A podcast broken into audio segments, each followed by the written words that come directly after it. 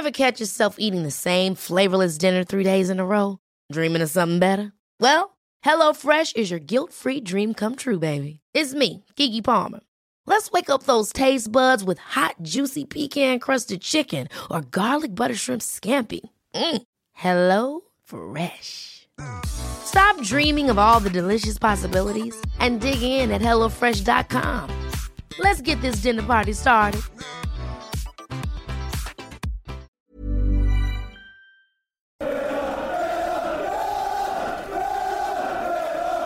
Hello and welcome back to another edition of the Holtcast. Cole Pedham here as always, and it's a bit of a late episode. We thought why not give it another 24 hours, and of course we're going to reflect on the 2-1 win over Chelsea. But of course, this is being recorded on Monday, so we wanted to kind of watch the FA Cup Youth Final, Villa versus Liverpool. Of course, another 2 1 win. So, two ones all the way around in the last 48 hours. A very good 48 hours indeed for Villa in their entirety. But of course, it's not just me here. We do have Danny Raza and Sebastian Bacon as well. We'll go to Danny Raza first.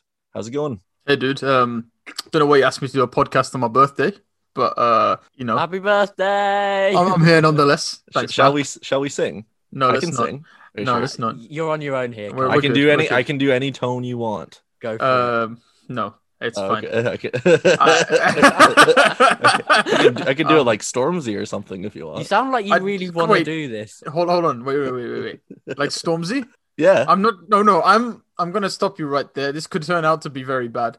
Go for it, please, please. What a way to start the episode. The viewers want Yeah, Cole, it. yeah, this is what tell they us- want. Show us. Show us how Stormzy raps, Cole. I'm good. No, you can't make false promises. Oh, what a letdown! What's the Canadian equivalent of Stormzy? Uh, Justin Bieber, probably. no, Drake. Drake, I guess. I was gonna say the obvious one's Drake, and you've gone straight to Justin Bieber. You missed out, Drake. Oh, what is this podcast? Ah. um, yeah, if you guys ever listen to the For the Love of Paul McGrath podcast, I I put that on last night when I was doing my dishes, and the end of it is, of course, everyone's favorite Irishman Neil Dunworth singing "Sweet Caroline." Um, and his right hand man Patty going ooh ooh ooh in the background for like two minutes. So I was gonna try to top that, but I didn't anyways. But of course, you can hear him. I'll say, and I'll go to him now. I should say, Sebi, how's it going? I'm very well, thank you. Well, That's simple enough. I was expecting a better intro than that, but nonetheless, let's let's move on. I don't know what Wait, this Cole. intro's been. Yeah, Cole, just you know, I I, I feel like it's a good place to start here, right? I, I I'm throwing you I'm throwing you off because I know you wanna you wanna get into this with your with your pre-scripted intro, but like, do you know what the first thing on my mind was about fans being back? what's that? Who's coming up with the songs? Like, cause cause straight straight away, right? There's there's there's chants, yeah. There's songs. There's an Ollie Watkins song. Who's choreographing that? Like, who's who's who's like decided? Right, this is this is the song we're using for this player. Because you can imagine if one person's singing it in the tone of one song, someone singing it in the other. Yeah, well, get- Seb's could be a wagging his bit of a sticky finger, so still. I want to hear what he has to say about I this. I could just imagine someone who's had one too many in the Aston Tavern beforehand, getting his lads together and going, right, boys, I've got an idea. Duh, duh, duh, duh, duh, duh, and coming up with a chat, and then like sat around the Who's table drinking. Who's that? Who's that song for? I don't know. I'm I feel like that's just the the bass song for anybody if you can't come up with anything. Danny Raza, happy birthday. I, this is the greatest intro. Is that your Drake impression? no, no, that's that's my uh, tragically hip impression. Just kidding. Um, if anyone knows them, it's a Canadian band. But anyways, let's move on. Of course. No Um, them, Cole. Oh, well, thanks. Apparently, Canadians are irrelevant. but anyways, um, R.I.P. Gord Downie. But anyways, um, guys, let's get on to this game. I don't know what this podcast has been so far. Aston Villa two, Chelsea one, uh, two wins in the last two for Villa. Perfect ending to the season. Seb, I'll come back to you first. I mean, what a last two wi- last couple games, and what a win on Sunday, I should say. I know, yeah. I mean, I can't believe I'm saying it, but Dean Smith proved his doubters wrong, really, in those two weeks. I think both games he got his tactics spot on. I think he played to Chelsea's weakness. Um, we've proved many times against the top six clubs that we're better on the counter attack. And I think Dean almost told them to sit back a bit, wait, and then we can press them where it hurts. And I mean, we got the corner, which led to the goal from a counter attack. And then the second goal, again, penalty, which came from a counter attack. So, I mean, Tuchel couldn't deal with us. He was too busy thinking about a flake and a 99. But I mean, it was a nice way to round it off. It was nice to have a final game of the season that with nothing riding on it. I think it's first time in what three, four years that we we've gone into the last game of the season knowing what division we're going to be in. So, I mean, it lets us prepare for next season. We can be more organized. We can start thinking about the summer market, as many media outlets have already started to do. Um, but yeah, it puts us in a good position all round. And to take three points off a top six club, I'm not complaining with that. Yeah, massively. And I mean, probably Premier League wise, you could probably say we haven't been this comfortable in 10 plus years. So, um, especially for me as an international fan, it's something I'm not used to. And it's, uh, it's almost been comfortably uncomfortable, if that's even a thing. But Danny, I'll come to you. What's the bigger talking point, this win or Chelsea complaining to the Premier League that our uh, stewards outside with their bus that making them wait 15 minutes because they're having ice cream? Yeah, no, that was quite funny, wasn't it? I yeah. saw the you saw you saw the little memes of Thomas Muller, you know, the press conference meme of him. you know, we called them Aston Vanilla, Aston Vanilla, right? You saw the little tweets. It was it was it was it was a joke that was made right to to to to exist. I mean, let's let's explain this because I'm not sure if anybody oh, knows what we're talking about. What's but, me started? But like, but like at the end of the day, Chelsea lost and they decided to throw in a complaint that Villa stewards were holding them up because they were eating ice cream. First of all, there's so many holes I want to pick into this story, right? the weather's not been good in Birmingham.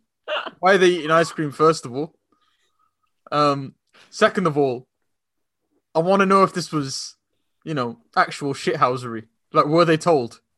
Were they told to hold up the Chelsea team? Probably Danny, not, but maybe that is why Tuchel is so sour. He didn't get a an ice cream sandwich. What's an ice cream sandwich? Are you serious? What's an ice cream sandwich? It's what, ice cream is that Canadian in a sandwich with like what like... type of bread? What type of no, bread? No, it's not in? bread. It's like made with. Oh, okay. Let's never mind. Go on with your point. Oh my god. No, no, no, no, no, no, no. What type of bread do you put ice cream? Do you put an ice cream? You don't put bread. In? It's just like a chocolate, like kind of like cookie thing with ice cream in the middle. Do you know, like if you if you order a sandwich in the UK, you can usually like not... you have the option to have it between bread. Or you, or you, you have, have ice cream like... and bread. What kind of sicko are you? or you have the option to put it in like a panini, or like you also have the option to put it in a wrap. What I'm asking is, what kind of bread does the ice cream go in? I said what like a chocolate kind of like crumb kind of whatever. I don't even know. Kind of like okay. um like a you know how you put s'mores like with the uh with the I don't even know what I'm I'm uh, like I don't know whatever I'll shut up go on. All right. Tactically tactically you know at the end of the day the the the stewards might have been planning to hold off Chelsea in their own way. Our, defense held them off in our own way. Ezri Konsa starting at right back Kortney Hause coming in having another terrific game. And to be honest for me, Villa just looking fairly comfortable, apart from about a 30 minute spell. And for me, uh, Grealish coming back into the team, Bertrand Traore absolutely making them look silly. It lets us all kind of have a little bit of hope heading into next season that, hey, when our team is fully fit, we can do things. But it also raises that point. This whole victory, if we're going to summarize it, and I know we haven't even gotten into the goals yet, raises the point for us next season of how do we prevent, you know, um, a slip happening again when Jack Grealish perhaps gets another injury. Yeah, no, I think I think that's interesting, and uh, I know Danny. We kind of talked about a few things when we did our little casual Twitter thing uh, last night with a few uh, just random people that joined in. We actually had a really good discussion, and the one thing that I can't remember if I brought up or someone else brought up was the contributions of Anwar El Ghazi and Bertrand Traore. That's ten goals for El Ghazi and seven for Traore and you know what i'll i'll kind of raise my hand up too saying at certain points of season they're not good enough or giving them criticism and you know what on a game by game basis, that can be true sometimes, but it's a hell of a contribution for both of them. And for one, more than anything, Anwar El Ghazi, no one expected him to probably even get up half those goals, in my opinion. So um, I know you're a fan of him, Danny, because he just shoots. And I think that is something that's I can't remember the uh, the guy's name that we were having the discussion with, and he kind of raised some good points about it too. But we just need more shooters in this team. It's it's nice to be cute and to make great plays, but if you're not having someone bold enough to take shots, either when you know what maybe the angle's not there, I'm going to create my own angle, or you know what I just have to take this on myself. We need more of that. So eh, whether it's getting to the next level of player and getting a true finisher in that way or whatever it's it's a great input and i think it puts him firmly in that kind of wing position to be his to maybe lose unless we go and spend 30 odd million on a winger which i don't know seems like dean smith kind of comes out one day saying it's an exciting summer and the next oh you know what we're not making massive signings. So I, am sure it's just kind of a bit of uh hokery pokery on his part if that kind of makes said? sense. Pardon? was that said? Was that said? Yeah today. Oh okay. That's a yeah. shame yeah. But also, you know, probably isn't a shame. It's probably a case of listen, lads, your player's not worth 30 million. it's worth 20 million. That's what we're willing to pay. You've got to remember to take all of these things from from managers with a pinch of salt. But Cole, I mean, you talk about El and I'll pass I'll pass the baton so to speak to, to, to Seb. But for me, that was Bertrand Traore's game, wasn't it? Traore, Traore ran that. He ran that from from the missed opportunity after he like tapped the ball over a couple of defenders to the goal to just forcing Chelsea to foul, foul, foul him until he wins the penalty. Um, I don't know what you thought, Seb, especially of that first goal. Yeah, he caused them many problems, didn't he? And I think Bertrand Traore as a whole has really surprised this season. I mean, when we when we bought him in the summer, many fans were talking to French fans online, and they were saying that you know we won't enjoy him and he won't be a successful signing. But he's come back and proved everyone wrong. Um, He's he's dominated in games. He's ran some games. You know, when Grealish was out, he's probably the closest thing we had to a Jack Grealish in terms of the players would end up looking towards him to create something and make something happen. And I mean, just for the Man City game alone, where he took that touch at the Etihad and could have finished it off in style, you know, what a goal that would have been. It's it's been a really good season for him and one that he can cement now and then use to push on next season. I think we will spend money on attacking options. However, the fact that Anwar and Traore have both made themselves look comfortable in recent weeks, it's probably gone from being a two winger summer to being probably a one winger summer with Jack Grealish, Traore, and El Ghazi. I think touching on El Ghazi for a second, El Ghazi reminds me of Aston Villa as a club in general. When we signed El Ghazi, you know, he was good, but you could see that there were strengths that he could go to. And I think every season he's improved consistently, which is exactly the same as Villa as a club. I mean, last season, Villa, when we were struggling, we would getting too many draws. I remember being sat here going, you know, if we turn these draws into wins, we'd be fine. Well, this season, we've turned last season's losses into this season's draws and last season's draws into this season's wins. If that makes sense. I mean, I hope that makes sense. And similar to El Ghazi, I mean, he's gone from strength to strength. He stepped up. He probably should have been player of the month in December. And, you know, he's he's formed a very formidable partnership on that wing. Yeah, massively. And I, I, think another player we can touch on now is uh, that man, Marvelous Nakamba. Good old Marv, showing up when needed. Um, I, I, put a, I well, wasn't really a poll, just kind of a tweet out earlier on the 7,500 hold account asking everyone's man of the match. And 90, probably 5% of them were Marvelous Nakamba. And you know what? You can't really say anything against that. Maybe the odd few will go with a few others, but Danny, he just didn't really put really? a foot wrong yesterday. I thought he was a little bit dodgy yesterday. You think? I thought he was. Yeah, excellent. yeah. No, no, no, no. I no. Listen, listen. I'm, I'm, I'm marvelous Nakamba's biggest fan. I, I thought he was great against Spurs. Um, I did think Big that. Nakamba. So you know that you know that first sort of thirty minutes or so where we were kind of on the back foot. He was he, he was losing the ball quite a bit, but I've said this before and I'll say it again. It's a myth, you know, when people say that Nakamba can't pass. He's a very good passer of the ball, um, and I think he works really well on that team.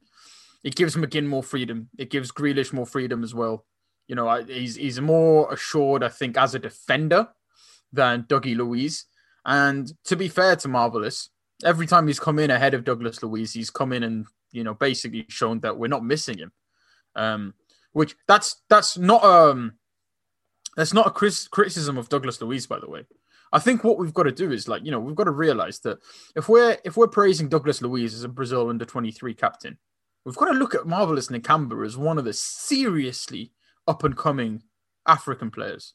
Like he is he is a very good player. I could imagine him to, I could imagine him playing in a Champions League team. I'm not talking about Chelsea, Man United, whatever. I he played in playing... a championship team for for time, didn't he? Was it with Champions his... League team? Yeah, in Belgium, yeah. right? Yeah, I think. Yeah, so. but I mean, you know, if he play at that level. Yeah, absolutely. This is what I mean. Like, if if he if he was in that, like, say for example, the Lille title winning team, yeah, if he was in that team, I wouldn't bat an eyelid.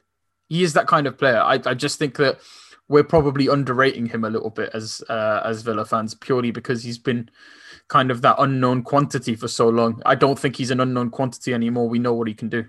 The problem is though, right, with with bit part players is you never truly see what they can do on a consistent basis.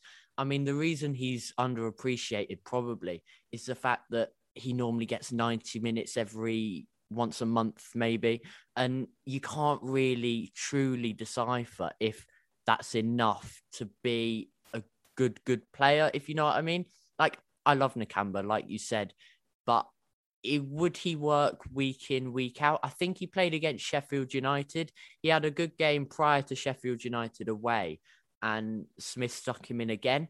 And that was the game where we lacked forward creativity. Our final ball wasn't there, and I mean, in the end, we didn't end up scoring much to our frustration. So I think certain games suit him probably better. Whereas if we put Douglas Luiz in for maybe Sheffield United, you know, he's better with his longer range passing than Nakamba. Nakamba's very calm and collected on the ball. So maybe if that gives us fluidity and just another option, I think having two different types of midfielders almost is is not a problem at all.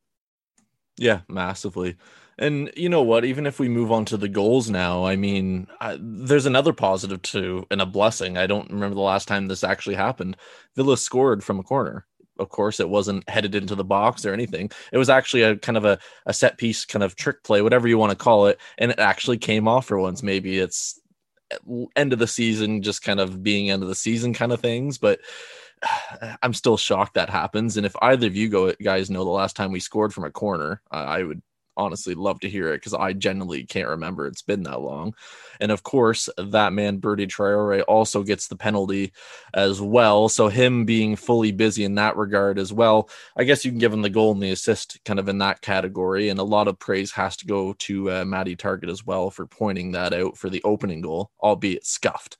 But, Danny, I'll come back to you. I mean, maybe I didn't describe these two goals in the best way possible, but what were your thoughts on them? I mean, eh, Berta Traore, once again, he's just getting in there when he needed him the most. Yeah, I think as well. Just you know, Bertrand Traore is brilliant. He was, he was he was brilliant in that game. I think um, he was causing so much trouble for Chelsea. There was times when they switched El Ghazi and and Traore left to right. And I think um, he almost sc- scored early on. Sometimes his, his finishing kind of lacks, and we need to sort of sort that out. But I'm sure he'll get there. Um, reminds me a lot of sort of like early days of Jack Grealish when he would get into the box and then not kind of bang one in. Um, I think the goal was brilliant. Obviously, Matty Targett well worked corner. They've obviously practiced that in training. The Chelsea defending there was woeful for a side that's been so good. Um, you know, Edouard Mendy are actually clean, keeping more clean sheets than than Emi Martinez so far this season. So, um, you know, they they are they are a good defensive side, Chelsea. Um, and then with the, you know, it's a great finish by the way from Bertrand Traore. It's, it's just it's just not going to be saved. Uh, but when it comes to the to the penalty, that was coming. That was coming because uh, Ch- Chelsea decided at some point after Villa scored that goal that their style of defending would be to just chop Villa players down you know, stop the attack. Oh, Villa are going to go on a counter. Right, we're going to chop. We're going to chop them down. We're going to chop them down. Traore would get the ball chopped down, and you know, I don't know if it was just late challenges or I don't know if it was a if it was a strategy, but it came back to bite them because Traore was making them look silly. There was they weren't getting the ball off him in legal means, and you know, eventually they Villa get the penalty. And uh, listen, there's not a better penalty taker at Villa Park than Anwar El Ghazi, and I think really his his penalty record probably rivals uh, rivals Bruno Fernandes. Weren't they trying to make him retake it at one point because he slipped a bit or something? Yeah, but it was it was it was a uh, still one shot. I don't yeah, think he didn't I'm just tap the ball. Th- there's no way you can touch the ball twice and hit it that cleanly still while slipping, but maybe that's just no Prince Anwar El Ghazi at his finest more than I mean, anything. you're gonna complain. You're gonna complain. This is a this was a big game for Chelsea. This is a huge game for Chelsea. Yeah. Obviously they made it through in the end, but you know, it wasn't in their hands that they would get into the Champions League. Do we think so, that's a bit of a, a shame though? Like some part of me just wanted to beat them so they missed out. And they just they were kind of crap and they still got through it just because Leicester kind of shot themselves in the foot. Blame, yeah, I mean blame Leicester though, right? Like blame Leicester. They yeah. got Spurs against Spurs, so I I couldn't care less. Villa aren't involved. Whoever wants it can have it. I could not care less. Yeah, yeah, fair play, Seb. Fair enough. But, um, touching on our set pieces just very quickly. Yep. Um, I've been. I think I said it when I covered the game for the Twitter account a while ago that I've seen circles with better corners than Aston Villa. We just our set pieces in general just don't work with Villa, and it's really confusing because the amount of aerial presence we we are able to have on the pitch is baffling. That we normally can't seem to work it towards anything. It normally leads to a free header, which we miss, or it probably doesn't beat the first man if if you're talking about Ross Barkley's set pieces. I know he's not our problem anymore, so I won't get onto him. Um, but yesterday, I think it shows that when the pressure's off, it allows the manager and the coaching staff to maybe have a bit more freedom on the training pitch. They were going into the game knowing that what no matter what they got, they were finishing 11th. So maybe it was something that they thought, yeah, why not try it? Let's catch them out at the back post. I mean, I'm sure they've watched hours of Chelsea defending set pieces from this season because, you know, that's what they're paid to do ultimately. But the fact it worked a treat is so nice to see after such a long time. Yeah, absolutely.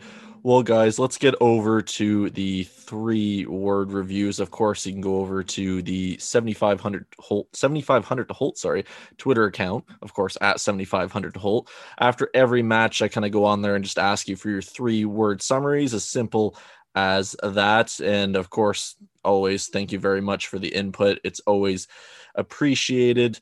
Um, and you know what? For being the last game, there were some quite funny ones too. If I can actually find them in time, because I don't know why I decided to retweet so many things and push that thread further down, but oh, is to be me. But anyways, let's get into them. Uh, Les Whirl says brown stain pants. Um, less. I, I, I hope that's because of the game. But anyways, uh, Ernie Barnhurst says, "Great efforts, lads." Uh, Macavilla, fabulous. Sorry. it's a good job Daniel's on mute because he's just spat out any remaining bits of drink that he just taken. I couldn't let that slide. I'm sorry. That's it. It's all good. Cole's uh, brilliant. Cole's brilliant for like reading stuff out before reading it. It's so funny hey, it's it's still somewhat appropriate, so we'll, we'll, I'll review it an extra time when I'm actually reviewing this. But uh, Tony Whiting saying super marvelous Nakamba, Simon H marvelous marvelous Nakamba. Uh, we'll do two more. Phil V uh, gutsy brilliant. Uh, my team, he kind of hyphenated it, so I'll, I'll give him that one. It's the end of the season, of course, and it's a big win. And we'll end it off with uh, Jake McIntyre next year Europe, and I think that's probably the best way to end this. So, thank you everyone for your contributions this year for getting involved. Of course, we'll bring this back uh, next season. It seemed to honestly really uh, kind of kick off and gain everyone's interest really so this will be something we will of course continue to do but uh, anyways danny i'll move it over to you i'll put you right on the spot after accidentally spitting your water out or whatever it was i didn't see it because i wasn't looking at it but who was your man of the match Bertrand Traore every day of the week. He ran the game. We played through him. Jack Grealish was good for sure, but man, it's like Bertrand Traore had something, you know, lit up behind him because I think it just came up against a former team and decided that he was going to be, you know, decided that he was going to be uh, on another level. So fair play to him. Chelsea couldn't get anywhere near him. Drew, drew fouls like Jack Grealish himself, and uh, yeah, just sublime to watch as he is sometimes. Very very silky player. Fair play, Seb. How about you? I think I wrote in my player ratings that Nakamba was my man of the match, so I've probably got to stick with that. I mean, I did think he was very good and kept a quick, pacey, dan- dangerous Chelsea attack at bay, really. That's fair. That's fair.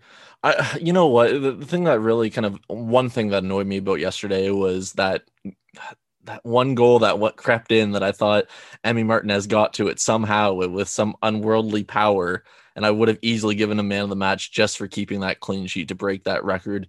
Of course, that's been withstood for several years now from Brad Friedel, but I have to go with Marv as well. I mean, in my opinion, he didn't put a foot wrong. He got rid of the ball when needed. And I, I, think that's been one of the main kind of criticisms I've gamed this team at times, especially over the last two seasons, is holding on to the ball for too long when he really shouldn't be.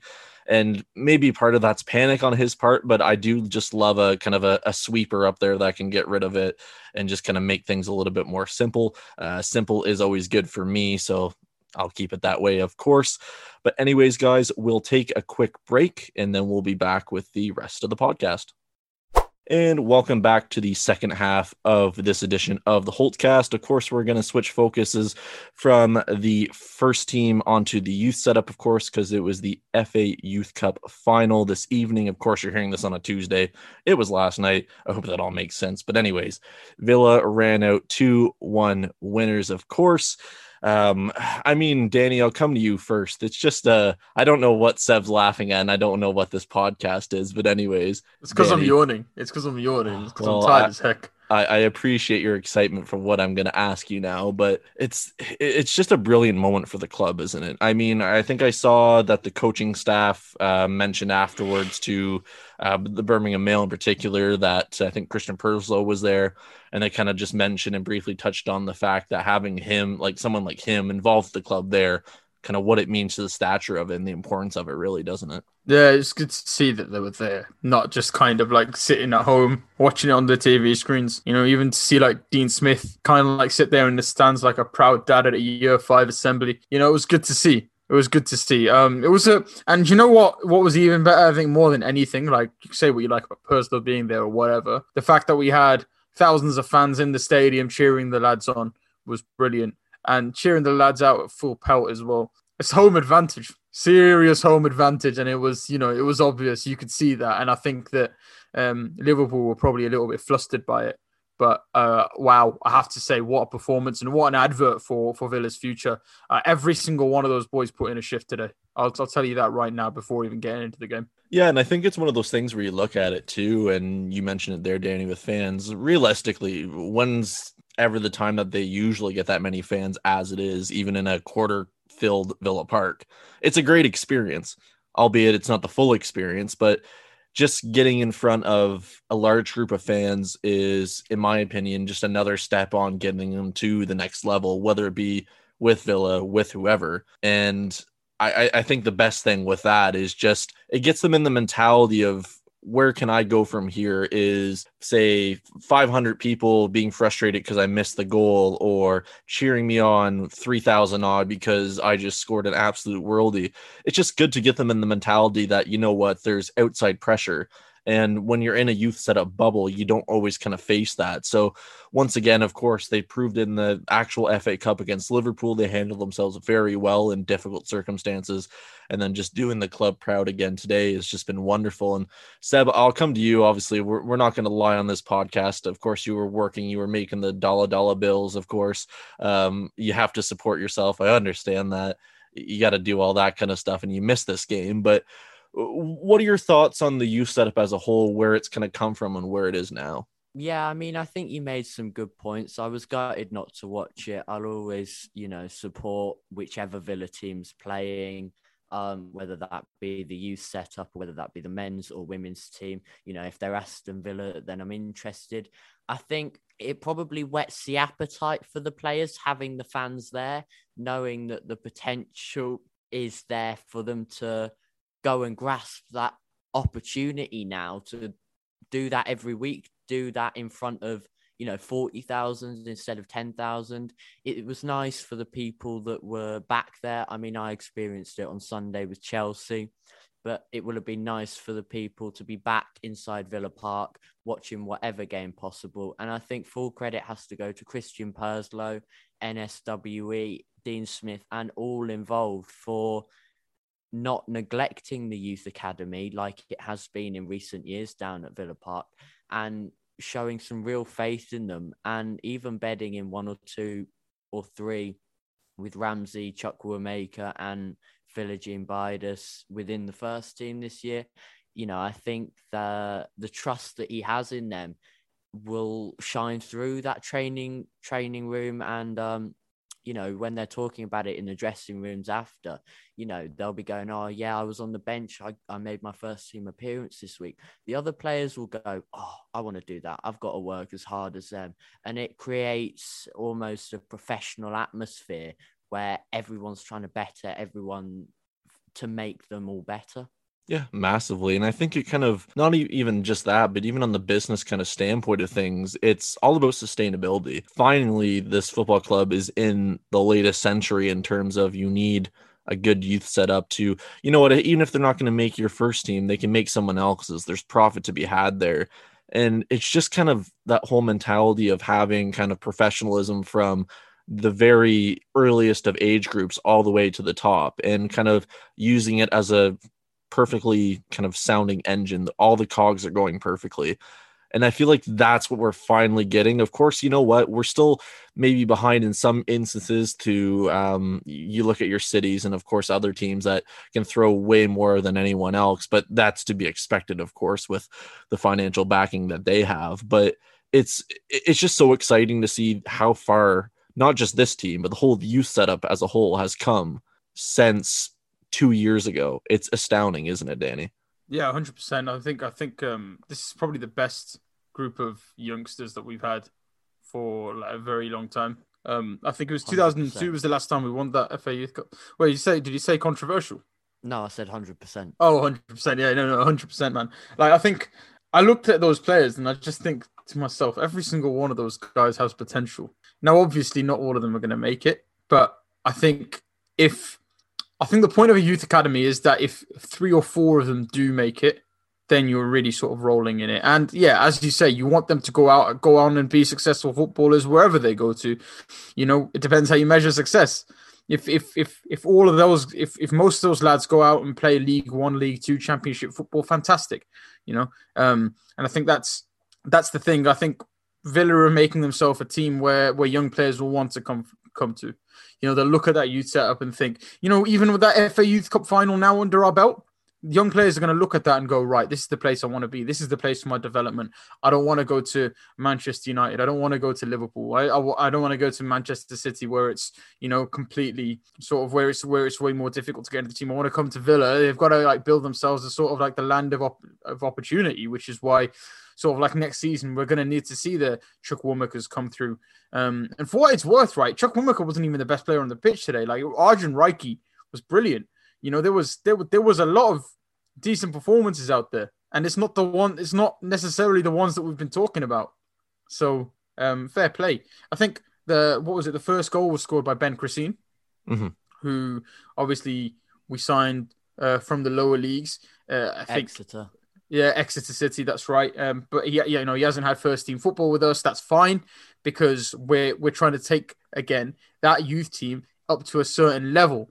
Um, we want. It almost works like the England under 21 setup, doesn't it? It almost works like that in in the sense that you want these players to maybe kind of work together so that when they get into the first team, they can they've already got that chemistry, they've already got that Villa sort of mentality in them, and we saw that.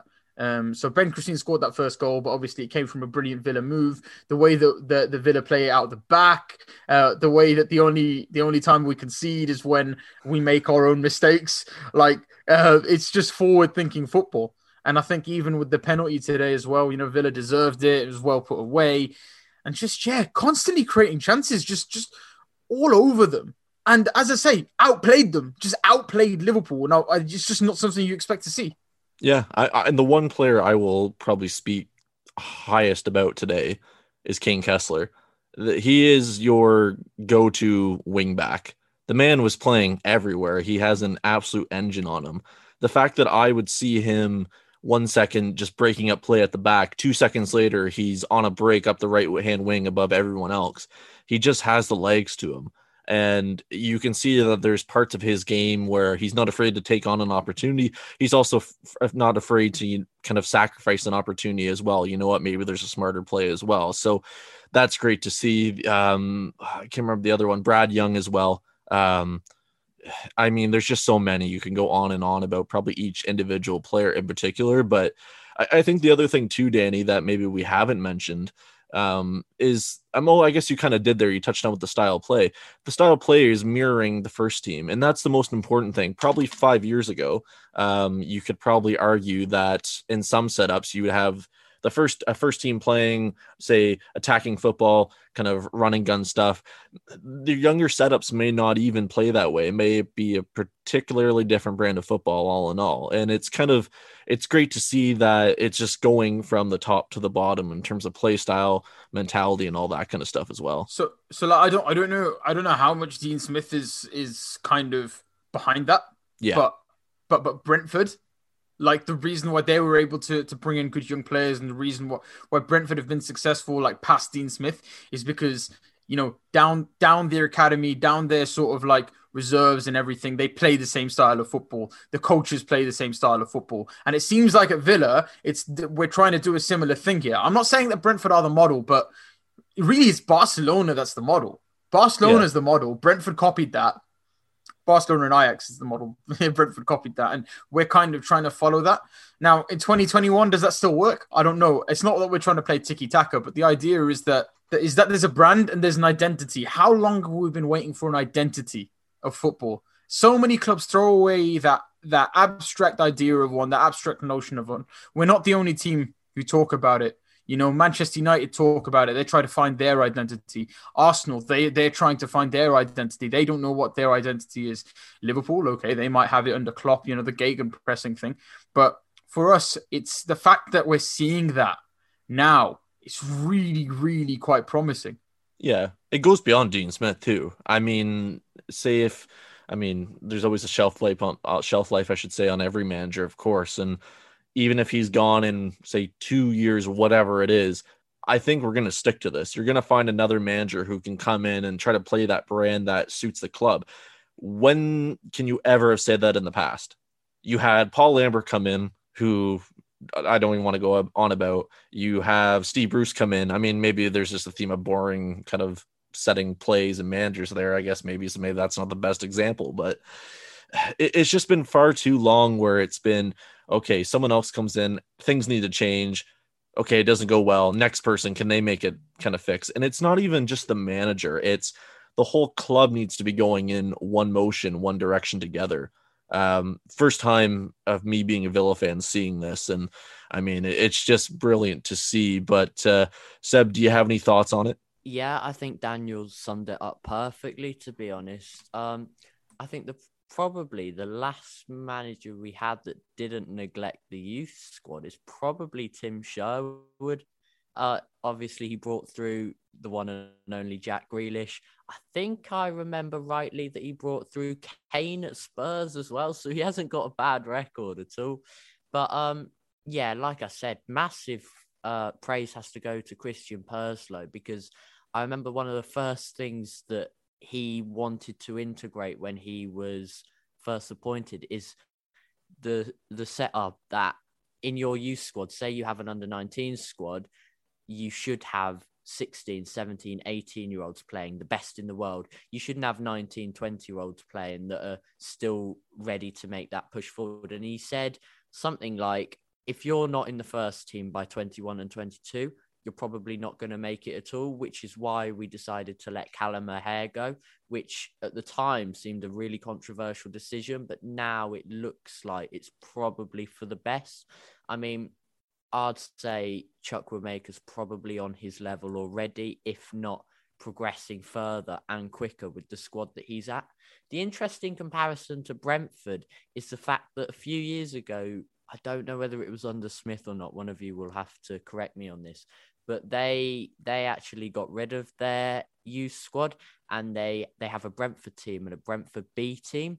So it can be any age group and it will just be that B team that represent any ages. So whether Villa decide to move to that in the future, because obviously it's working well at the moment, but say in two, three, four years' time, if these players haven't progressed as we'd probably expected them to, maybe we could see a big reshuffle and and go to the same sort of philosophy. I think I'm not sure if it's the same thing. Um, I'm not sure it's something that Villa would would necessarily do because I think sometimes teams try to adopt that model and they get rid of their academy, um, which obviously, like Birmingham City have done, like Birmingham City did, yeah, and that did not go down. Did not go down well. I'm not No. sure exactly what Brentford's setup is, but I I can't see us moving in that direction. So to speak. that's quite an interesting model, the B team model. The Yeah, only what reason do I do you- about it is because um, ex Villa player Aaron Pressley's heavily involved with their B team. I think he joined them at the time where they still had their youth squads, and then I think a few weeks later it all it all changed. So it would be interesting to hear what he thought on it. Fair play. Yeah, I've got to, I've got to, I've got to look into that Brentford B team model a little bit more. I'm not sure. Do they have an academy? I don't think they do. I think it's just the B team, and they'll they'll look for the best 19, 18, 17 year olds and stick them in Hmm. the B team. I think. I mean, I I could be talking out my ass here, but I'm sure. Correct me. Yeah, I'm I'm, sure sure, Cole can edit it if he once he double checks this. in his- in his little notebook, so Great, more work to do. Thank you guys very much. But uh, I I guess maybe one way to kind of end this part of the podcast and almost kind of end it as a whole, we'll, we'll kind of do a little bit of a kind of triangular ta- triangular table, if I can get that out of my mouth properly, in terms of who we're most looking forward to coming through the ranks at Villa right now. So, Danny, I'll start with you. Um, I'm gonna big up my boy Arjan Raikhy just because um, I, I I know that you know he's not talked about enough, but uh, the level of passing that this guy has is, is brilliant. Um, you know, you talk about sort of Ross Barkley and the way that he's that you know you expect him to play at number ten and then kind of drop back and all that kind of thing. Arjan Raikhy does that really well. You know, he you see him, you see him kind of push up uh, in a more functional way. By the way, I should I should just say you see you see him you see him push up the pitch and kind of get involved in the attacks, but at the same time you see him drop deep and spray passes about.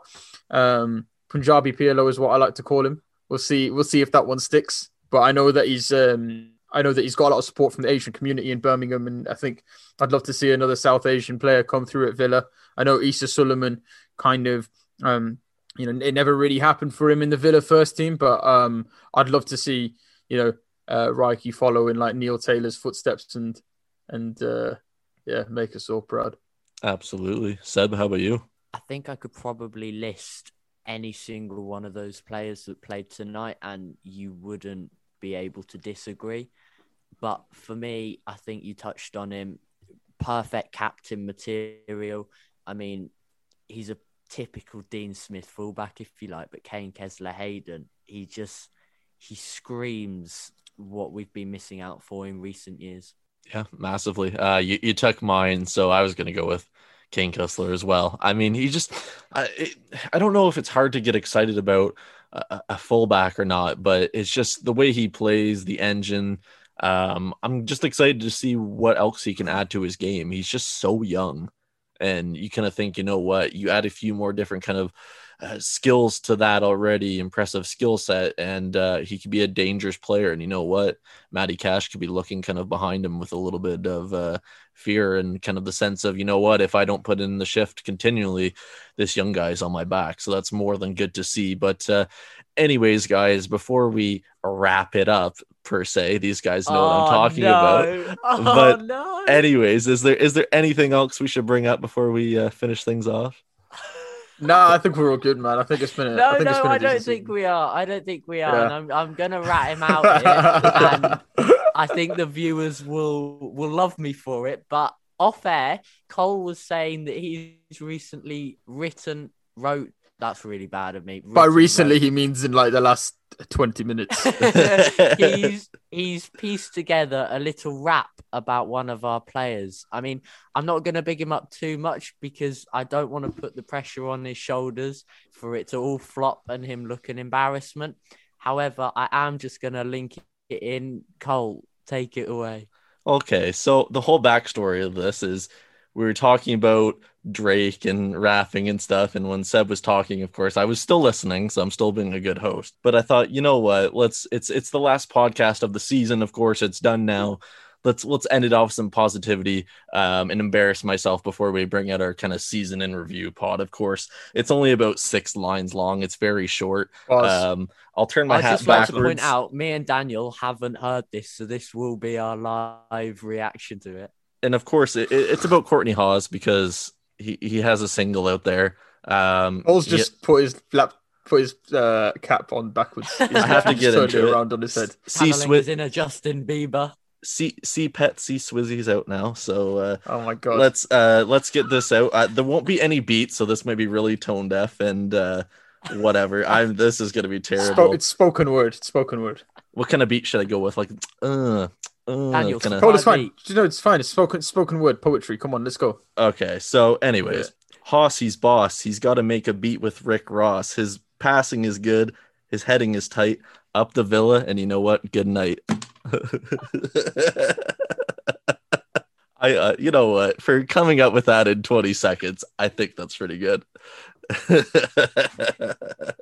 You know what? I'm going to take over Cole's duty. Thank you all for listening so much. You probably won't see him make another appearance on the podcast anytime soon.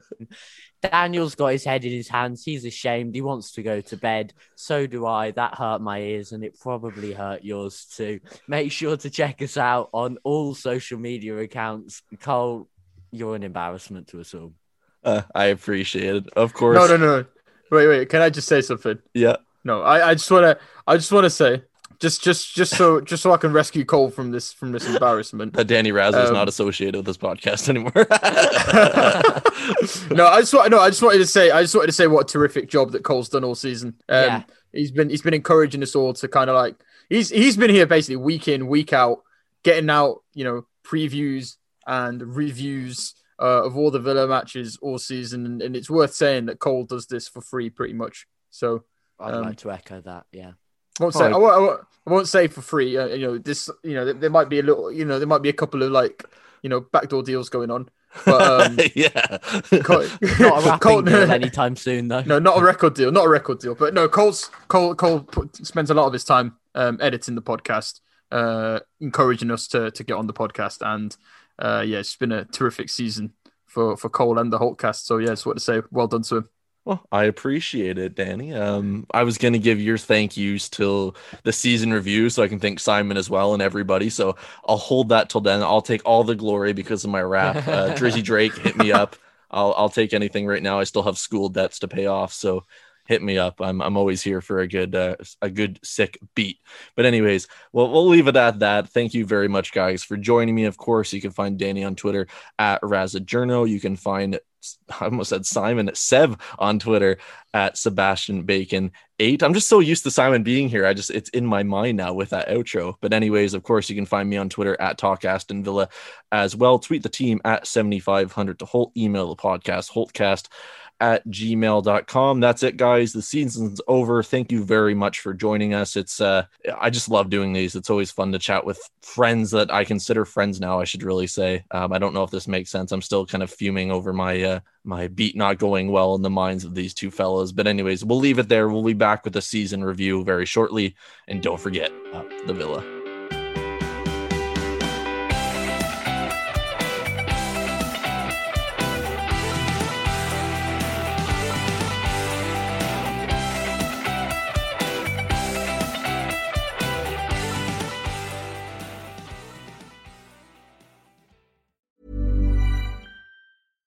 Ever catch yourself eating the same flavorless dinner three days in a row?